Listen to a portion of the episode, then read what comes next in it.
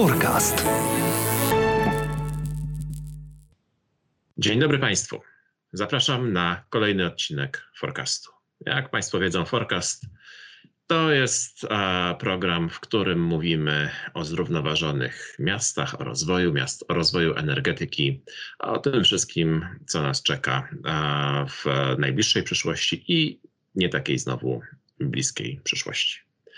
Dzisiaj, cóż, dzisiaj znowu nagrywamy forecast zdalnie. Cały czas koronawirus trzyma nas w domu. A moim gościem jest pan Maciej Milewicz, doktor socjologii. Witam serdecznie. Dobry panie Macieju. Pan Maciej Milewicz jest doktorem socjologii, jest specjalistą od socjologii miast, e, ekspertem od tego wszystkiego, co w naszych miejskich społecznościach się dzieje.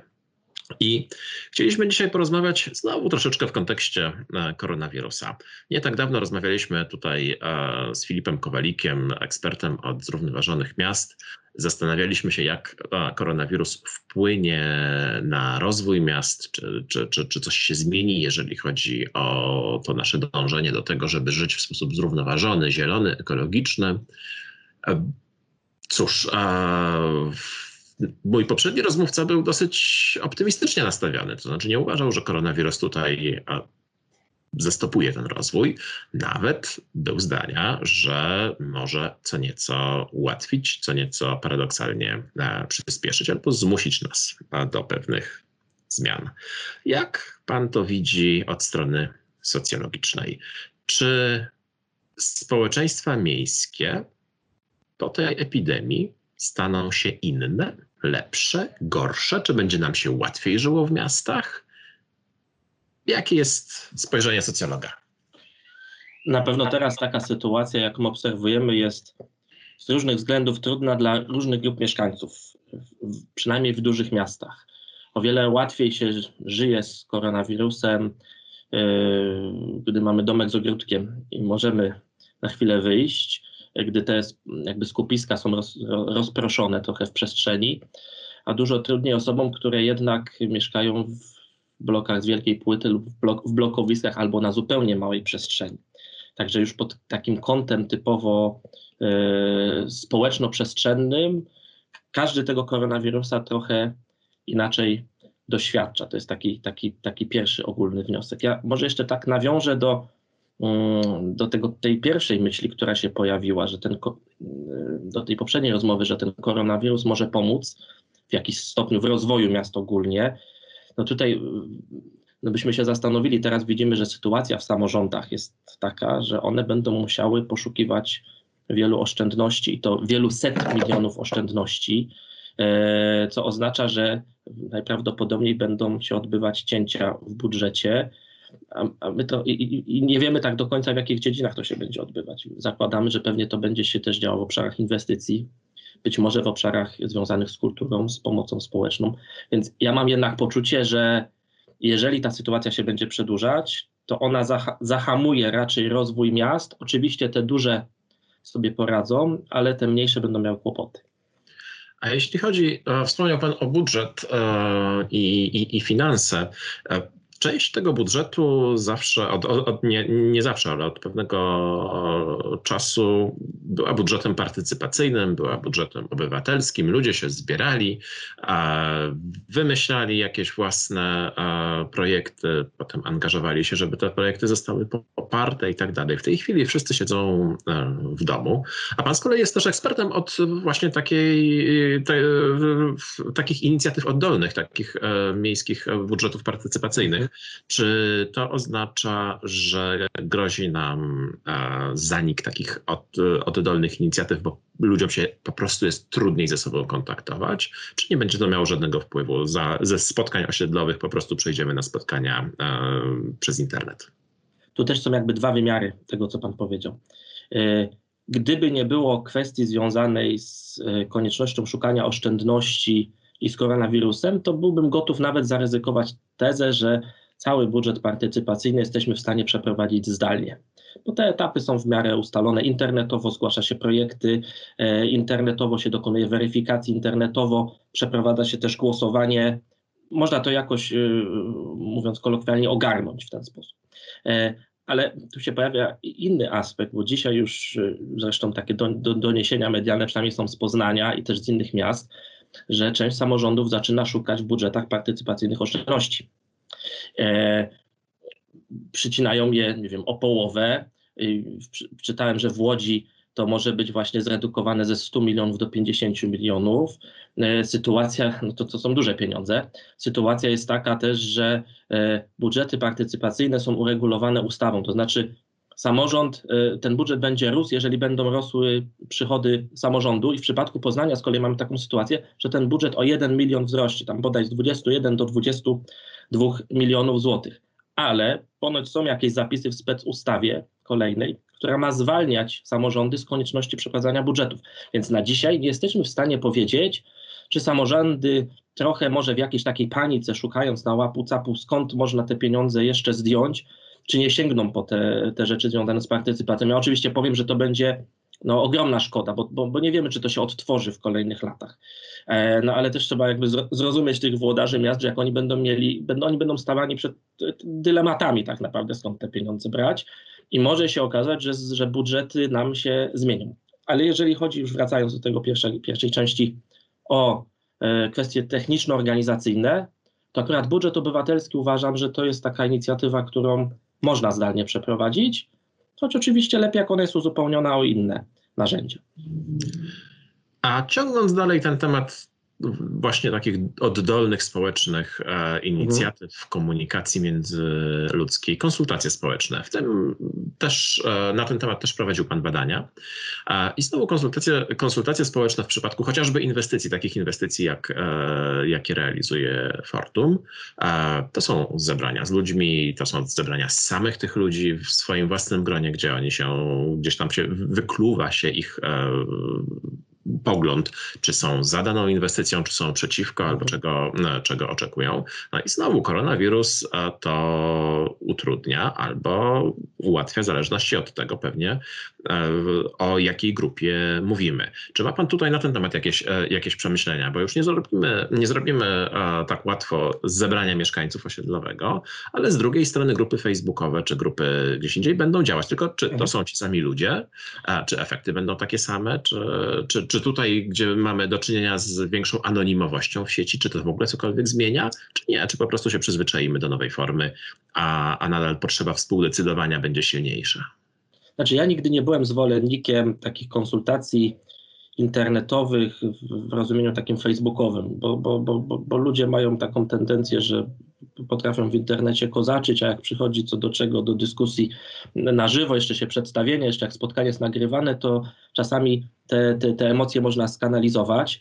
E, powiem tak, ja wyobrażam sobie taką formułę konsultacji, która zakładałaby, że uczestnicy muszą się najpierw zarejestrować, zgłosić chęć udziału, no i jeżeli mają dostęp do sprzętu, no, no, no, to widzimy ich tak, jak siebie widzimy i tak, jak przeprowadzane są spotkania zdalnie na iluś okienkach pod okiem moderatora i prowadzimy w jakimś stopniu ustrukturyzowaną dyskusję. Jeżeli można prowadzić e, wywiady zogniskowane, czyli tak popularnie zwane fokusy w, z grupą 8, 10, 12 osób przez internet, to prawdopodobnie, a nawet na pewno, można prowadzić takie dyskusje z mieszkańcami, z tym, że pewnie trzeba takich pokoi utworzyć więcej, przejść z formuły takiego spotkania otwartego, szerokiego dla nie wiem, 30, 40, 50 osób, jak są konflikty, to pewnie 100, na grupy nieco mniejsze. I, I, to jest w mojej ocenie jakieś rozwiązanie. I co więcej, to może nawet być takie rozwiązanie, w którym my się trochę lepiej nauczymy rozmawiać, bo, bo pewnie obydwoje mamy doświadczenia ze spotkań z mieszkańcami, wiemy, że one mogą e, różnie też przebiegać, że, że to wcale nie znaczy, że jeżeli osób jest dużo, to to spotkanie daje nam jakąś taką jakość poznawczą tych opinii, że czasami lepiej tych ludzi podzielić, y, przemaglować tymi pytaniami. Oni też mają większą możliwość zadawania większej liczby pytań, a nie jedno pytanie, a potem ktoś czeka na swoją kolejkę, nim 10 osób po nim się wypowie. Także tutaj bym się nie, nie, nie obawiał, że to nie jest możliwe technicznie. E, raczej jest też kwestia tego, czy uczestnicy mają dostęp do takiego sprzętu i czy oni będą mieli ochotę brać udział w spotkaniach konsultacyjnych. E, wiadomo, jeżeli temat jest ważny dla społeczności lokalnej, to z pewnością na frekwencję nie będziemy musieli narzekać. No, rozumiem, że o tym się przekonamy, bo tak naprawdę w tej chwili nie jesteśmy w stanie, e, nie jesteśmy w stanie zgadywać, bo, bo, bo, bo trudno na, w tak krótkim czasie e, już mieć jakieś konkretne obserwacje. Zastanawiam się nad jedną jeszcze rzeczą. Mhm. Bo tak, Fortum jest dostawcą ciepła. Um, jak w takiej sytuacji, gdzie mamy e, bardzo nietypową sytuację, mamy epidemię, e, czy to powoduje, że ludzie, którzy są uzależnieni właśnie od takich usług e, komunalnych, takich usług, usług jak dostawa ciepła, jak dostawa wody, czy to jest tak, że to wprowadza w ich życie pewien, pewien, pewne poczucie bezpieczeństwa, bo jednak to ciepło w kaloryferze jest, bo jednak, e, bo jednak jest, e, jest woda, e, bo jednak działają telefony. Czy to jest tak, że ten niepokój, który w naturalny sposób nas wywołuje wirus, w jakiś sposób się przełoży, przełoży też i wystarczy, nie wiem, drobna iskra, jakaś drobna awaria i tutaj stracimy totalnie poczucie bezpieczeństwa powiem w ten sposób, na razie e, pewnie jakoś globalnie takich awarii nie doświadczamy statystycznie częściej niż zwykle. Więc mamy poczucie, że ciepło, woda, prąd to jest coś dane, e, to było zawsze, to nam towarzyszy, nie dostrzegamy e, jakichś deficytów w tym zakresie. Ale tak samo jeszcze w połowie marca uważaliśmy, że to, że możemy się swobodnie przemieszczać, poruszać, po terenach e, zieleni, spotykać ze znajomymi, pracować tak jak dotychczas, to też było coś, to jest oczywiste, przecież to jest niemożliwe, że do nas e, cokolwiek, nie wiem, z tych innych krajów, z Chin dojdzie i że nasze życie tak w zasadzie jak za pstryknięciem palców się zmieni. Znaczy, ja bym nie chciał takich snuć e, scenariuszy katastroficznych, że dochodzi do jakiejś wiem, po, poważniejszej awarii lub czegoś takiego, że się nagle okazuje, że z powodu suszy, która też jest drugim takim ważnym tematem, ograniczane są dostawy wody. Uważam, że duża część społeczeństwa żyje obecnie w, takim rozedrganiu emocjonalnym, w takim bardzo, bardzo dużym napięciu. I wydaje mi się, że takie dołożenie jeszcze takiej cegiełki, to tak, tak jak Pan wspomniał, że za, zabraknie któregoś z tych elementów ciepła, wody, prądu, to, to może wywołać no, no, silniejsze emocje niż zwykle się spodziewamy. Ja w ogóle uważam, że jeżeli by nie był dostarczany, no, no, energia by nie była dostarczana, to, to w tym momencie leżymy, jak chodzi o e, pracę zdalną, jak chodzi o edukację zdalną, e, jak chodzi o w ogóle możliwość jakiegokolwiek komunikowania się, co na dłuższą metę to, to jest sytuacja jakby nie do wytrzymania. Się pytałem znajomych, jak długo byś bez prądu wytrzymał. Oni mówią jeden, jeden dzień maks. My już po dwóch godzinach się irytujemy jak coś nie działa i, i wydzwaniamy. Także dobrze, dobrze, dobrze jest, że, że na razie mm, te usługi wyglądają, e, że są pewne, że są, że są bezpieczne, że nic im, nic im nie zagraża, ale takie myśli gdzieś zawsze z tyłu głowy się mogą pojawiać. No, ja muszę przyznać, że sam w momencie, kiedy się e, epidemia zaczynała, jeszcze nie w Polsce, tylko we Włoszech, wydawało mi się absolutnie niemożliwe, że Włochy zostaną odcięte od świata, że zostaną zamknięte granice, że, że, że zostaną loty zawieszone, mhm. a zupełnie nigdy w życiu by mi do głowy nie przyszło, e, że to będą nie tylko Włochy, ale właściwie, że każdy albo większość państw e, w ten sposób e, się odetnie e, i, i, i zaczniemy i zaczniemy funkcjonować w rzeczywistości, jakiej chyba nikt z nas e, nie znał, albo jeżeli znał, to bardzo, bardzo dawno temu. Czego, jak pan to widzi z punktu widzenia socjologa, e, czego my się nauczyliśmy, albo czego my się dowiedzieliśmy o sobie teraz przez te kilka e, miesięcy, kilkanaście tygodni epidemii, jako społeczeństwo? Ma pan jakieś obserwacje? Powiem tak, sam prowadziłem jedne badania, takie skromne na, na użytkownikach, y, głównie social mediów, jak oni postrzegają. Mamy dostęp do badań, które też Uniwersytet Adama Mickiewicza przeprowadził, a przynajmniej takie komentarze medialne. Pewnie bym powiedział, że jest trochę za wcześnie na jakieś takie większe podsumowania tego, co się dzieje, bo to, że my kogoś pytamy, nie wiem, w połowie marca, kogoś pytamy, teraz, w drugiej połowie kwietnia, są dwie zupełnie inne sytuacje. To tak, tak jak mówię, ludzie, bardzo szybko e, zmieniają opinię. Tak na początku im się wydaje, ok, no wytrzymamy te dwa tygodnie w domu, jest super, możemy się jakoś rozwijać, dokształcać, ci co oczywiście mogą, po czym się okazuje, że nachodzi zmęczenie, frustracja, rozczarowania. Niektórzy to znoszą zupełnie dobrze. Mnie się wydaje, że można wyróżnić cztery typy plus minus takich postaw czy głównych grup zachowań, które obserwujemy w przypadku koronawirusa. Y, jedna grupa to będą osoby, które jakby te wszystkie zasady akceptują, mają siedzieć w domach, to siedzą w domach, mają pracować zdalnie, jak jest możliwość, pracują zdalnie, nie kwestionują zasad, uważają, że te wszystkie decyzje odnośnie zamknięć szkół, y, kościołów y, czy lasów to były słuszne decyzje i te, tego się trzymajmy, tak przetrwamy.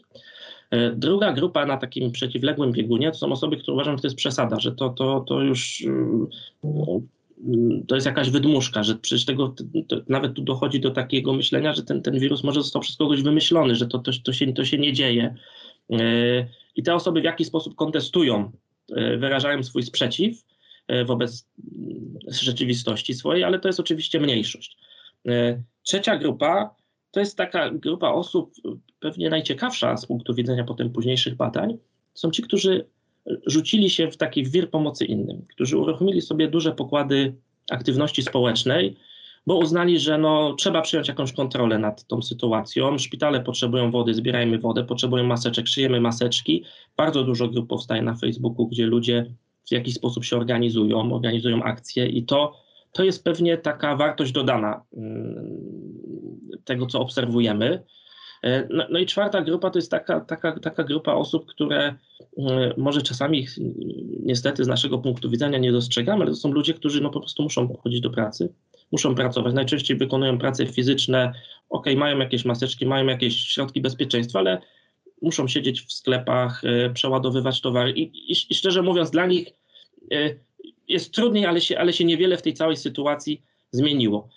Pewnie trzeba też z takiej pewnej socjologicznej odpowiedzialności wspomnieć też o tym, że mm, oprócz tego, że mamy pozytywne zjawiska, mamy też negatywne zjawiska e, związane z koronawirusem. Są przypadki, mam nadzieję, że są jednostkowe przypadki różnego rodzaju agresji, agresji też wobec e, obcokrajowców, nawet wobec osób, które stoją w kolejce i naruszają tę odległość dwóch metrów, bo się za bardzo przybliżają. Trochę w nas te, te emocje wszystkie buzują. Więc tak mniej więcej wygląda trochę portret Polaków w trakcie epidemii. Zmagamy się z trzema rodzajami niepewności: o swoje zdrowie, o bezpieczeństwo finansowe i ta trzecia niepewność, jak długo to jeszcze potrwa. Bo jeżeli sobie ustalimy jakiś horyzont czasowy, to pewnie jest nam łatwiej. Dzisiaj się dowiedzieliśmy, że opieka nad, y, że szkoły będą do 25 maja Mm, przedszkola i żłobki zamknięte. Czyli mamy kolejny termin, kiedy rodzice muszą kombinować, co dalej. I, i to, to jakby to, to jest ciągłe testowanie troszeczkę wytrzymałości społecznej. Ja uważam, że na razie sobie dajemy radę jako społeczeństwo, ale nie, nie, możemy sobie spekulować, co będzie dalej. Ja, ja bym wolał bezpiecznie powiedzieć, nie, nie chcę jeszcze na tym etapie przewidywać, co będzie dalej. A myśli pan, że na kolejną e, falę epidemii albo ewentualnie kolejne fale będziemy już lepiej przygotowani? Będziemy wiedzieli, czego się spodziewać? Jakoś łatwiej to e, wszystko zaakceptujemy? Ja mam nadzieję, że tak będzie. E, mamy teraz taką sytuację, że wiele rzeczy trochę robimy akcyjnie, że no, no, no, nie każdy z nas ma u siebie wmontowane procedury pewne antykryzysowe. E, państwo reprezentujecie firmę związaną z taką branżą, gdzie zakładam zęby zjedliście na tym, jak postępować w sytuacji kryzysu, jakie są scenariusze i to niejako działa automatycznie. Mam wrażenie, że w wielu przypadkach e, i instytucje samorządowe, i również obywatele na takim najniższym poziomie będą mogli się od siebie nawzajem uczyć, że te, że te, że te procedury u ludzi się jakoś jakieś wytworzą i że będzie jakiś taki trwały efekt, że będziemy wiedzieć, jak tak naprawdę w, w kolejnej podobnej lub zmienionej sytuacji postępować, bo my mówimy tu o, na, o nawrocie potencjalnym, który może wystąpić, ale na razie sytuacja odpukać nie jest na tyle, przynajmniej dla części społeczeństwa, tragiczna, bo ciągle uważamy, że w części przypadków ten wirus to jest trochę problem kogoś innego. Ja wiem, że to może tak trochę brutalniej brzmi, ale są grupy bardziej zagrożone i trochę mniej zagrożone. A wyobraźmy sobie sytuację, w której to może dotknąć każdego. I każdy z nas będzie odczuwał dużo większy niepokój, y, dużo większe pewnie poczucie samodyscypliny i my już dziś musimy wdrażać pewne mechanizmy, czy to związane z nawykami higienicznymi, czy to związane z y, tym, czy faktycznie trzeba tych zapasów gromadzić, czy nie, bo wszyscy się rzucili, okazuje się, że to jest, to działa. Ja jestem ciekaw, jak finalnie to wyjdzie i, i jak to społeczeństwo się zmieni, bo uważam, że im dłużej tkwimy w koronawirusie, tym dłuższe to nas odciśnie piętno. Cóż, a zobaczymy pewnie już za kilka miesięcy. Będziemy, mm, będziemy w stanie zobaczyć, czy czegoś się nauczyliśmy, czy ten, czy ten wpływ koronawirusa jest bardziej destrukcyjny niż się spodziewaliśmy.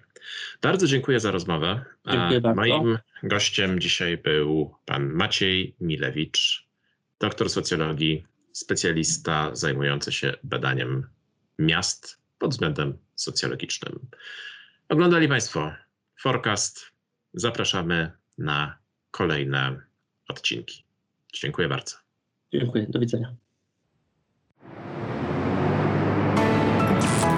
Forecast.